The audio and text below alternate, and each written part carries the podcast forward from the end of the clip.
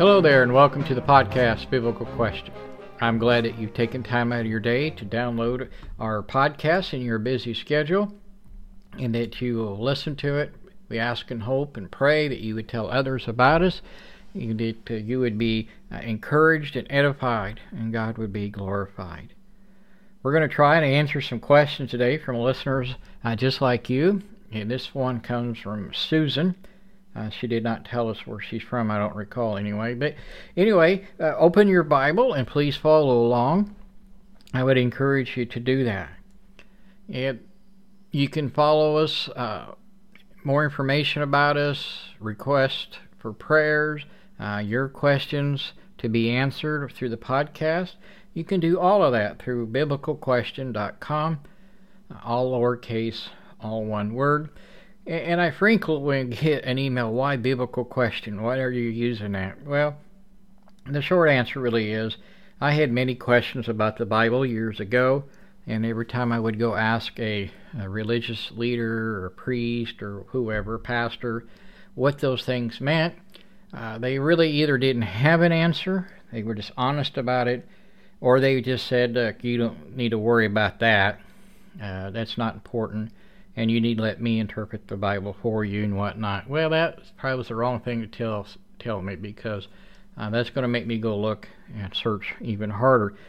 And so, I just claim to be a Christian. I just claim to be following Christ and doing uh, the best that I can to tell others about Him. It is the Holy Spirit who plants the seeds and gives the growth. Uh, I'm just I'm just trying to help uh, broadcast a message. And so, anyway, Susan asked this question. Please explain Job chapter 5, verse 19 to me and about all the troubles.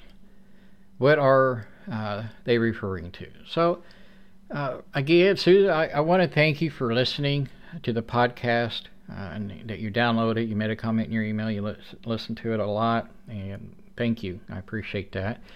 I'm not sure where you're from. You didn't state in your email, but again, that's okay. So, my best answer to this is you're referring to, to Job, uh, chapter 5, verses 17 through 27. And Job and his friends were kind of sitting around in the circle, and they're having this discussion. And one of his friends, uh, Job's, uh, begins to, to tell Job that God protects and shields the righteous from all their dreaded dangers and fears and whatnot. And since Job is suffering so much, it must be a sign that Job is not living a righteous life. And so his friend goes on to tell him that he should allow the discipline of the Lord to bring him into repentance for his sin, and that Job really needs to stop complaining about all this. Well, and Job, he, he will maintain his, uh, he hasn't sinned. He's going, he, he does. He, he continuously uh, denies any sinful acts that he's done. In fact, if you read uh, the book of Job, uh, these events probably really took t- place somewhere in the book of Genesis in that time frame. But, you know, Job is very clear. He worries about his children he worries if they're serving the Lord or not. He makes sacrifices and offerings to God on their behalf. It, it so it, it, seems like Job uh, is a pretty sincere, God-fearing man, and you know, Satan and God are, have had a discussion in the book of Job. And God does uh, knows Job was not going to betray him. He's not going to turn him down. He's, he's not going to walk away from his faith and Satan says, "Oh yeah, I bet you I can make that happen."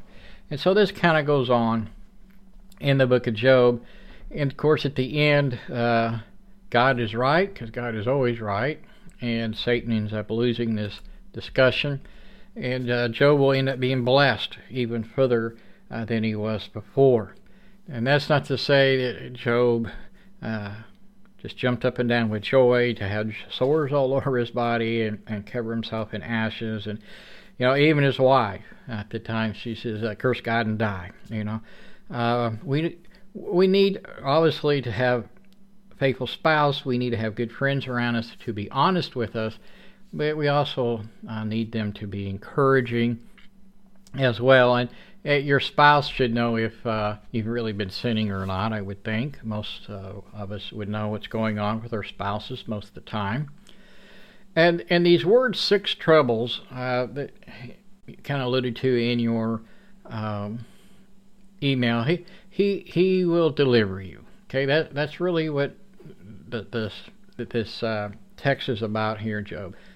And even and even seven, uh, the evil will not touch you. It, the numbers and the statement are given in a poetic phrase, and is not to be taken comprehensively.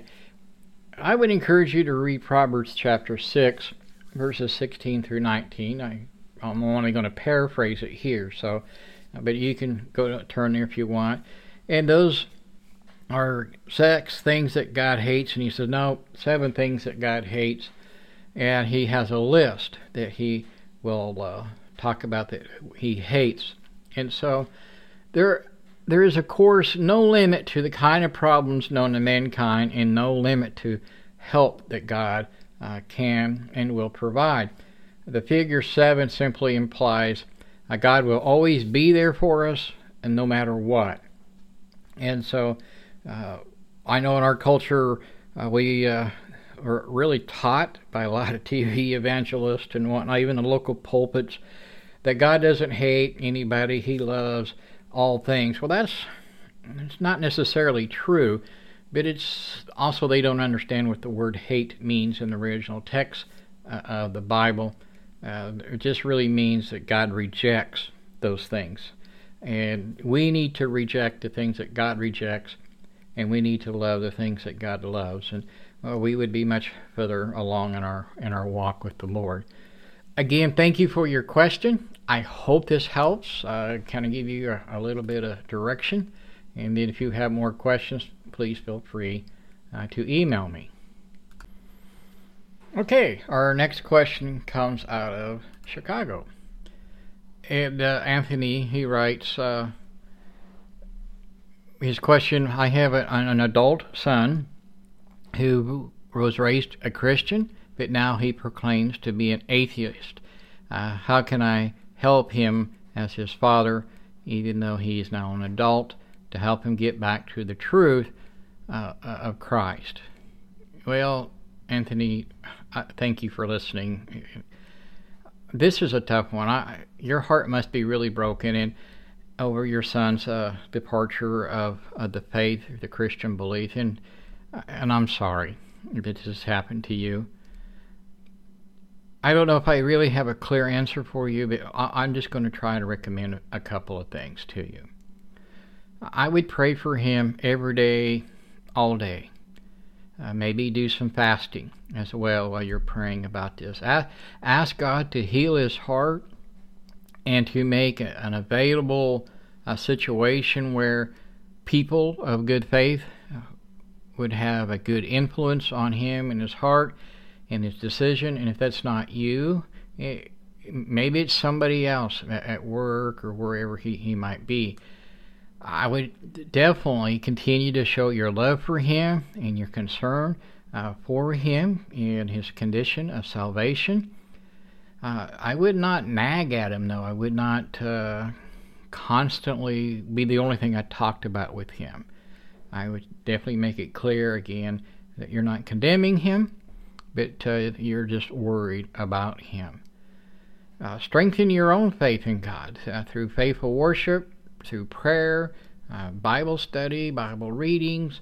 Um, join a small group of people. Uh, I know with the, the COVID thing going on, a lot of churches are only filling up about halfway. Some of them have closed, and but a lot of people are actually meeting in their homes and I'm, i I hope that that's a good thing. I I'm part of a home uh, church uh, situation right now, and we just sit around and we read the Bible, we sing and and and uh, pray, you know, do the Lord's Supper and whatnot. And so, uh, find a group like that, maybe a small group like that maybe somebody in that group has experienced the same thing as you, and maybe they would have some advice for you on how to handle that. Somebody you would know and trust, perhaps at church. it's really difficult for me to, to give any kind of great detail of guidance without knowing more details about your son's reasons or excuses uh, for him becoming an atheist. Uh, what reason or reasons does he give that, that would lead him to question or doubt the existence of God? Uh, does he blame uh, somebody in particular for being hypocritical? Uh, does he argue that God uh, allows, if he was really a loving God, why does he allow all the suffering? Uh, does he criticize the Bible? Uh, maybe those would be clues to you to, to try to figure out too of how to help him overcome that. I mean, there's some really good studies out there uh, about church history. There's some really good studies out there about uh, biblical evidences, Christian evidence. Maybe that's part of the problem. Uh, you know, I, I don't know which books other than the Bible uh, to to point you to to help, but uh, maybe somebody in your church can give you an idea. Again, I I certainly hope that God would bless you and uh, give you the peace and comfort that you truly need, and something could be said uh, to help your your son. Uh, we'll definitely be in prayer about that as well. Again, Anthony, thank you for listening. Uh, be sure to, to continue to listen, and, and if I can help you in another way, I, I will do my best, and uh, I'll try to email you. Okay, our next question comes from Mrs. Brown from Los Angeles. Thank you, Mrs. Brown, for your listening and that uh, you had sent us a question. I appreciate that. And her question is What is the difference between one who has always been a Christian all their life and that who is one that gets saved in their in their final years of life? Well, again, thank you for listening, and I appreciate that. Uh, the final outcome to your question is the same. All have sinned, all have fallen short of the glory of God. No one is good enough to be saved uh, by their own merit. Everyone is saved by the grace of God through his faith in Jesus. Uh, God does not really want anyone to be lost. And well, I would encourage you to read John 3:16 and 17. Uh, and in Romans chapter 5, verses 6 through 8, and 2 Peter uh, chapter 3, verses 8 and 9. So I'd like, to go ahead and, and, and read one of those for you. Romans chapter 5, excuse me, Romans chapter 5, verses 6 through 8. For while we were still helpless at the right time, Christ died for the ungodly.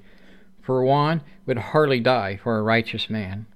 Through perhaps for a good man, someone would dare even to die. But God demonstrates his love toward us in that we were yet sinners, Christ died for us.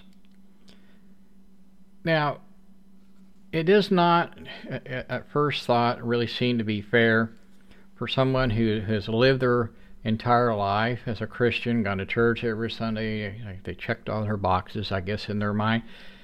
They, they don't use profanity. They're not drunk. They they live a they try to live a good life. They try their best to reflect who who Jesus is. And then here comes somebody who uh, has not done that. And so, so I've seen this happen in, in, in congregations over the years where uh, somebody comes in the middle of their life. They, they, he's known as as the town drunk. He's been a carouser, been married multiple times, and the Holy Spirit touches their hearts and their lives, and somebody came along and, and, and broadcast a message to them, and they repented, and, and they uh, they're now saved. I mean, the who are we to question uh, who God saves? That's we're all sinners. Uh, when we start thinking our sin is uh, not as bad as somebody else's, all we're doing is comparing ourselves uh, to uh, that person. We're making ourselves out to be God. Um, That's called secular secular humanism. It's a big, long, fancy word. But we're, we're, what we're really supposed to do, if we read the Bible, we will see uh, our own sin, our own filth that needs to be cleansed by God. That there are several stories and many scriptures throughout the New Testament that, that deal with the problem that, that you're brought up. And I think reading these would help you understand why God is fair in all his dealings with the lost. Uh, the following stories are actually told for the sake of the Jewish Pharisees who who were self-righteous and didn't think that sinners uh, should be saved. They they didn't see themselves as sinners. They they thought they had this holier than thou uh, type attitude. But there's a lesson here again for all of us. These are quick and easy to read and very well worth your time. And that would be the parable of the prodigal son in Luke chapter 5, starting in verse 11. And then the parable of the workers, uh, Matthew chapter 20, uh, the first 16 uh, verses there. And uh, many people are familiar with uh, the prodigal son, but not so many of the parable of the workers in Matthew. And again, I'm just going to paraphrase this.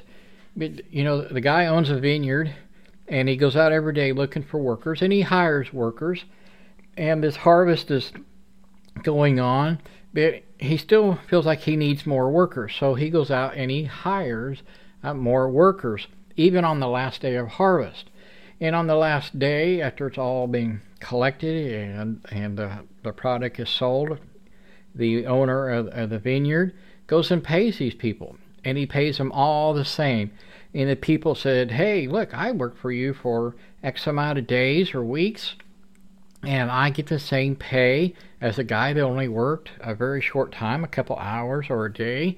Uh, that doesn't seem fair. Well, Jesus would say the owner of the vineyard says, Look, uh, you agreed to work for a certain wage, you have received your wage. And that guy, he agreed to work for a wage, and it was, I paid him. And so, who are you? I own the vineyard. I can do what I want, basically. And so, I would encourage you to, to read those. We, should really, honestly, uh, instead of begrudging people uh, who have lived a very simple lifestyle that's very obvious, um, perhaps they were atheist, perhaps they were homosexual, whatever, and they they stop that lifestyle and they they obviously have made a change in their life, and it's very obvious. And that really probably couldn't have happened without the Holy Spirit's guidance. And so we should be excited that the the lost person, that lost soul, has repented and come into the light of Christ. So we shouldn't feel that we're being cheated at all. We should be excited uh, for that person. Now, saying all this, um, there's an important point. Uh, the longer that we have to live as Christians, the more blessed we are. Okay? Uh, I, I feel a little sad for those who come to Christ in the 11th hour type thing because they live most of their lives under the, the devil's influence and they really were without spiritual blessings. They, they did not have the blessings uh, that a child of God would have. And so we we need to understand that too. I think that's an important part. So may God bless you in your study, uh, Mrs. Brown. May uh, may you continue to study His Word, and I certainly hope and pray that the podcast has been encouraging to you, and that you will continue to listen and like us and, and share us with your friends and your family. Again, thank you, Mrs. Brown. Okay, our next question comes from uh, Jan from Germany.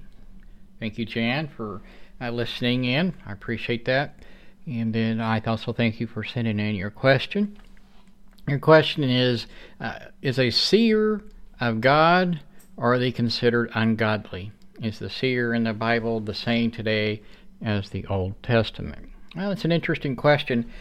Uh, in the Old Testament, the word seer was sometimes used instead of the word prophet. Uh, a few times both words are used uh, for the same person. Uh, the following scripture here, I'm going to read it for you.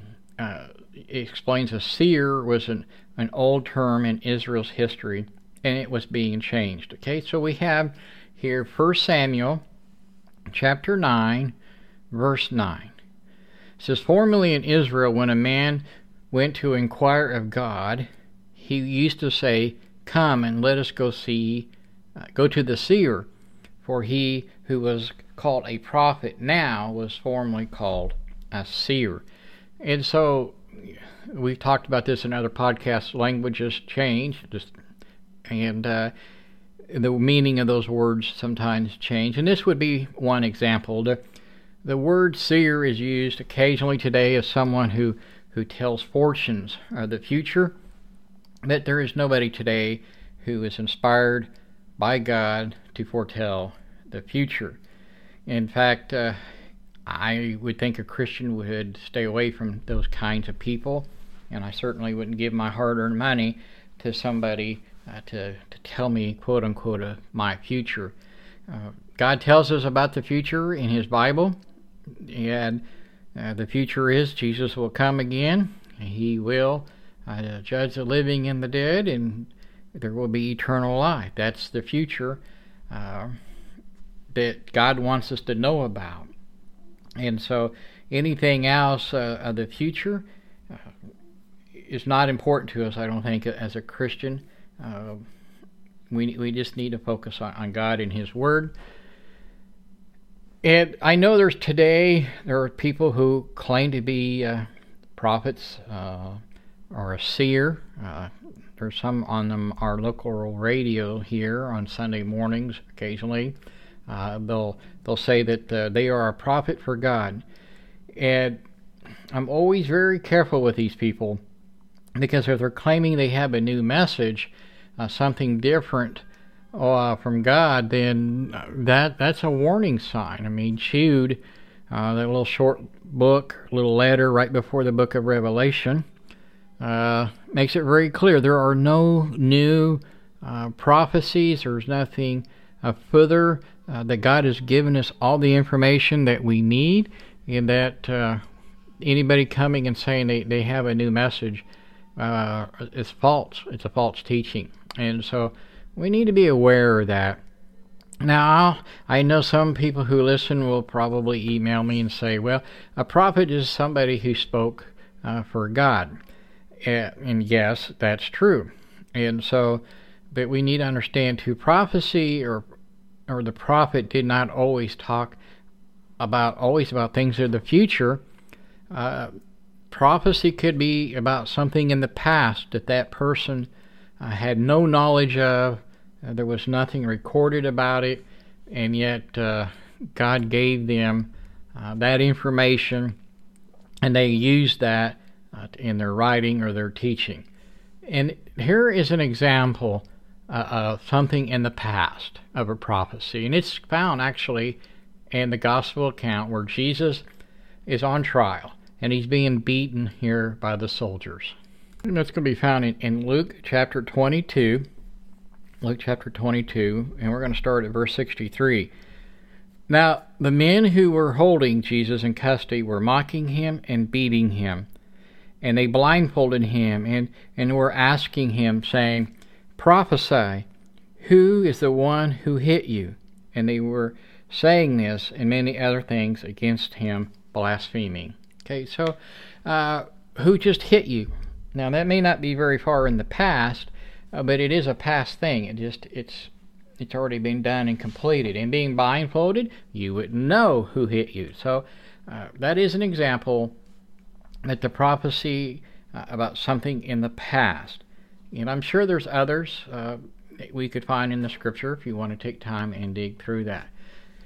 So again, I, I thank you uh, for listening. We do have a few people. About 25% or so of our audience is from Europe, and we appreciate that. And so I would uh, hope and pray that you'll continue to listen to us. I hope all of our listeners have enjoyed these questions and answers. Maybe they've encouraged you or uh, cleared up a question that maybe you had. And I hope and pray that you'll hit that like button and follow us. That's each week that we uh, release our podcast on Saturday, uh, Chicago time.